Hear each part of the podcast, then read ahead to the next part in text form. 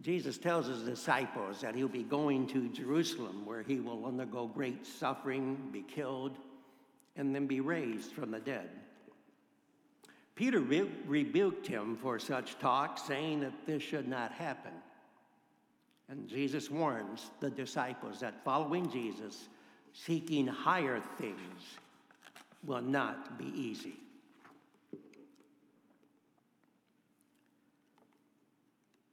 Hear now the gospel. From that time on, Jesus began to show his disciples that he must go to Jerusalem and undergo great suffering at the hands of the elders and chief priests and scribes, and be killed, and on the third day be raised. And Peter took him aside and began to rebuke him, saying, God forbid it, Lord. This must never happen to you. But he turned and said to Peter, Get behind me, Satan. You are a stumbling block to me, for you are setting your mind not on divine things, but on human things. Then Jesus told his disciples, If any want to become my followers, let them deny themselves and take up their cross and follow me. For those who want to save their life will lose it. And those who lose their life for my sake will find it. For what will it profit them if they gain the whole world but forfeit their life? Or what will they give in return for their life? For the Son of Man is to come with his angels in the glory of his Father, and then he will repay everyone for what has been done. Truly, I tell you, there are some standing here today who will not taste death before they see the Son of Man coming in his kingdom. The Word of God that is still speaking.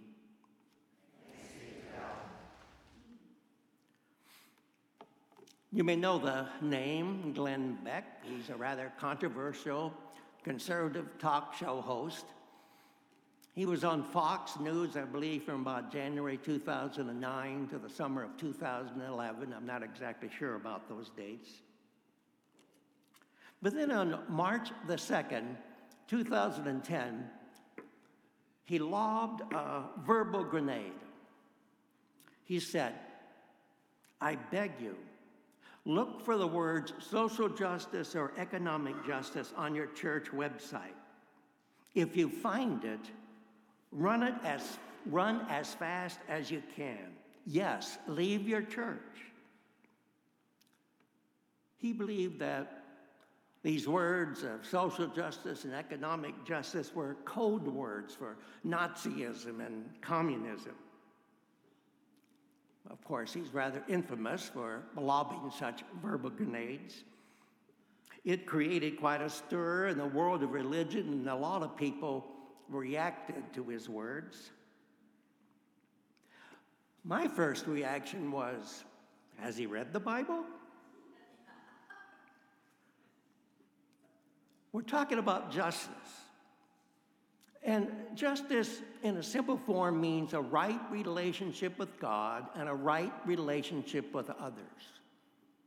It means being good neighbors, looking out for the common good, not taking advantage of people or exploiting people, giving people opportunities so that they can thrive and grow and flourish. And justice is an essential attribute of God. It is not an inference that we have made or an, an, assumption that we have made, but it is something that God, God's self, has told us that He is a God of justice. In the Psalms, we read that God has established His throne for justice. And God loves righteousness and justice. The prophet Isaiah wrote, For the Lord is a God of justice. And Micah wrote, and this is one of my favorite verses He has told you, O mortal, what is good. And what does the Lord require of you? But to do justice, and to love kindness, and to walk humbly with your God. And the prophet Amos even tells us that God does not want acts of sanctimonious religiosity. Amos said that God was despising their assemblies, that God would not accept their offerings of grain and burnt offerings, not their offerings of the fatted animals. God did not want to hear their songs and their music. Rather, let justice roll down like waters and righteousness like an ever flowing stream. The pure worship of God is justice. I wonder if God today would say, I don't care about you putting the Ten Commandments on public property or putting prayer back in public schools. What I want is justice. God is a God of justice. God desires justice. God demands justice. And the prophets revealed the injustices of their times and condemned them. Abraham Heschel, who was a Polish American rabbi, wrote in his masterpiece work, The Prophets in a sense, the calling of the prophets may be described as that of an advocate or a champion, speaking for those who are too weak to plead their own cause. And they saw their work as interference, as protesting the wrongs inflicted on people, as meddling in the affairs that were considered none of their business. The prophets would not tolerate the wrongs being done to others. And of course, their meddling, the interference was not welcomed. Oftentimes, the prophets were told to go back to their home or even to their own country. Sometimes the lives of the prophets were endangered. But that was because they were passionate about God's justice. Our reading from Exodus today is the first time we hear about God's plan for the Exodus. Moses is out watching the sheep of his father in law, minding his own business, when he sees this bush that is burning. And it keeps burning and it keeps burning. It should be consumed, but it keeps going. And so he's curious and walks over there. And when he approaches, God informs Moses what God is going to do. He informs Moses that he has observed the misery of the people. He has heard their cry. He knows their sufferings. He has seen how Egypt has oppressed the Israelites. And God was going to deliver them. But God wasn't going to do it alone. He called Moses to be his agent, to go to Pharaoh and demand the release and the freedom of the Israelites. And it wasn't going to be easy. I mean, if this wasn't a political task, what is it? He went to the Pharaoh to demand the end of their oppression. But of course, Pharaoh said no. I mean, why should Pharaoh say no? The Israelites were a cheap resource for his grandiose building campaign. And so God sent the plagues, and after each plague, Pharaoh's heart was hardened even more until the 10th plague. And then Pharaoh finally relents and tells the Israelites to go.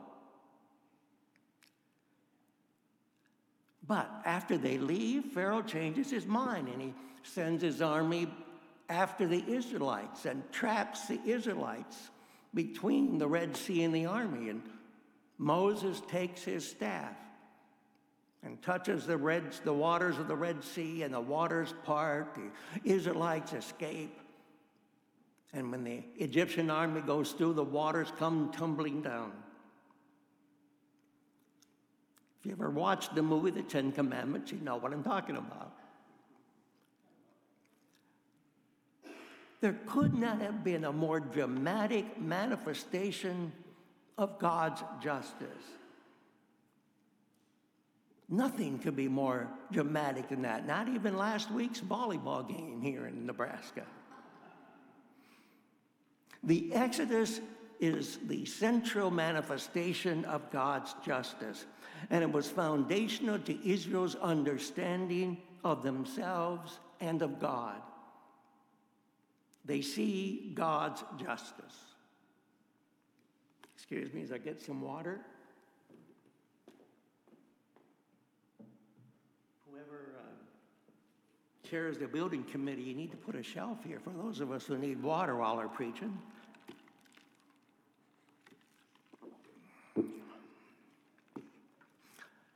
I read another reaction at first that kind of surprised me. It was by the Dr. R. Albert Mohler, who was a Baptist theologian, an ordained preacher, and president of the Southern Baptist Theological Seminary in Louisville, Kentucky. It's just down the road from the Presbyterian Seminary. It's kind of the flagship seminary for the Southern Baptist Church. And he starts out by saying that, yes, there is an overwhelming affirmation that justice is one of God's main concerns. But then he goes on and says, but the New Testament is stunningly silent on any plan for governmental or social action. And again, my reaction was, has he read the Bible? Really, the New Testament isn't silent about it. It isn't perhaps as out front about it as the Old Testament, but it's there. In the book of Luke, Jesus begins his ministry. The first event is going to the synagogue of his hometown, Nazareth, on the Sabbath day, and he reads from Isaiah. And he reads this passage from Isaiah. The Spirit of the Lord is upon me because He has anointed me to bring good news to the poor. He has sent me to proclaim release to the captives and recovering of sight to the blind, to let the oppressed go free, to proclaim the year of the Lord's favor. Fred Craddock, who was a seminary professor of preaching and was one of the best preachers we probably have ever had in our nation. He says that Luke places this as the first event of Jesus' ministry because here Jesus is announcing who he is and what he's going to do. He is setting his agenda. You might say it was his inaugural address. Now, we may be familiar with all these except the year of the Lord's favor. That's a reference to the Jubilee. It was a regulation in the Old Testament that every 50 years they celebrated the Jubilee. All debts were canceled that year. Indentured servants, indentured Israelites who became indentured servants were freed and any land that was sold because of financial difficulty was returned to the original owners. You see, the, the small farmers, like farming today, they would have bad years. But in those days, they didn't have the help from the government to get them through bad years. And the only help they could get was from predatory loans. And usually, once they borrowed that money, that was it. They lost the farm. And not only that, if a farmer lost his farm, it was pretty well the kiss of death for the family because they then lived in abject poverty and would starve to death. And so it made it possible, this Jubilee, Jubilee year, for these farms, ground to return to the original owner so that anybody that lost because of predatory loans would get their land back. It was to prevent a permanent underclass created by injustices. It provided people with opportunities and the resources to thrive, to grow, to flourish. And we'll return to that just in a second. Now, I got to say, there are those who interpret this passage from Luke differently. They, as uh, one person called it, they tend to spiritualize it. The captives are those who are captive to their sins. The oppressed are those who are oppressed by their sins. Those who are blind are blind to God. And the good news that Jesus came to offer was this being freed from their sins and seeing God. Now, there's no doubt that Jesus came for salvation as some people think of it, kind of like fire insurance. But Jesus did more than that. And I think it's fair that we give this a, a material interpretation.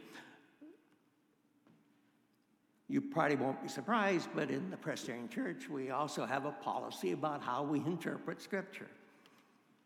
And one of those guidelines is to let the focus be the plain text of the Scripture, to deal with the text as it is given. And this preaching to the poor, helping the burdened the oppressed, I think on the surface, it's a material interpretation. Now, the Jubilee year, the year of the Lord's favor, probably was utopian rather than a reality. We don't have any proof that it was practiced. But the point is, it is a principle of justice, of helping those who lost because of injustices. And the people in the synagogue that day that heard these words from Jesus would have known that Isaiah, like the traditions of Amos and Micah and Hosea, attacked the social and the economic injustices of their day. And they would have known that this preaching the year of the Lord's favor was all about justice. And so Robert Parham, who is a Baptist, has said Luke 4 18 to 19 was one of the most ignored, watered down, spiritualized, or glossed over text in many Baptist pulpits, evading or emptying Jesus' first statement of his moral agenda. And I would add, it's probably not just Baptist pulpits. He goes on to say Jesus said the gospel was for the poor and the oppressed, speaking to those at the margins of society.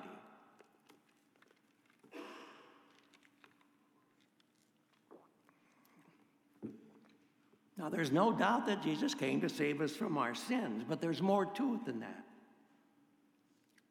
Both Jesus and Paul believed that salvation had an ethical component to you to it. You remember when Jesus came and talked to Zacchaeus? And in response, Zacchaeus said that he would return four times to anybody that he had defrauded. Jesus' response to that was salvation has come to this house. Salvation is very holistic. The word, the Greek word for save, can also mean to heal in the Greek. And the Exodus is a paradigm of that salvation. And so justice is not only a part, was not only a part of Jesus' agenda, but also a part of the church's agenda. As God called Moses to be an agent, as God called the prophets to be agents for justice, so God calls us to be agents for justice. Now, you may not want to participate in any kind of protest movements. Our daughter did in Louisville when that police shot the black woman, and mom and dad were a little bit worried about her going that protest movement. But contact your representatives. Let them know how you feel about issues. Sign petitions. Read about issues that interest you. The Presbyterian Church has an office in Washington, D.C. And that office relays to our representatives the policies of the Presbyterian Church. And they can't talk to these representatives unless it's issues that the church has approved. And it's not a top down process. People are gathered together to write this policy. It comes to General Assembly and they vote on it. And the Washington office can only say what those policies say. But that office has an email list, and if there's an important issue, they will send you an email. It's already got a typed out message, and you put your name and address in there, and it automatically sends that message to the appropriate people. I do that. If you're interested in that, let me know. But those are just some of the ways in which we can work for justice. But the one thing we shouldn't do is run away. Our reading from Matthew reminds us that following Jesus, discipleship is not going to be easy. But we are not called to run away. We are not called to be silent about the injustices. He has told you, O mortal, what is good. And what does the Lord require of you but to do justice and to love kindness and to walk humbly with your God? Amen.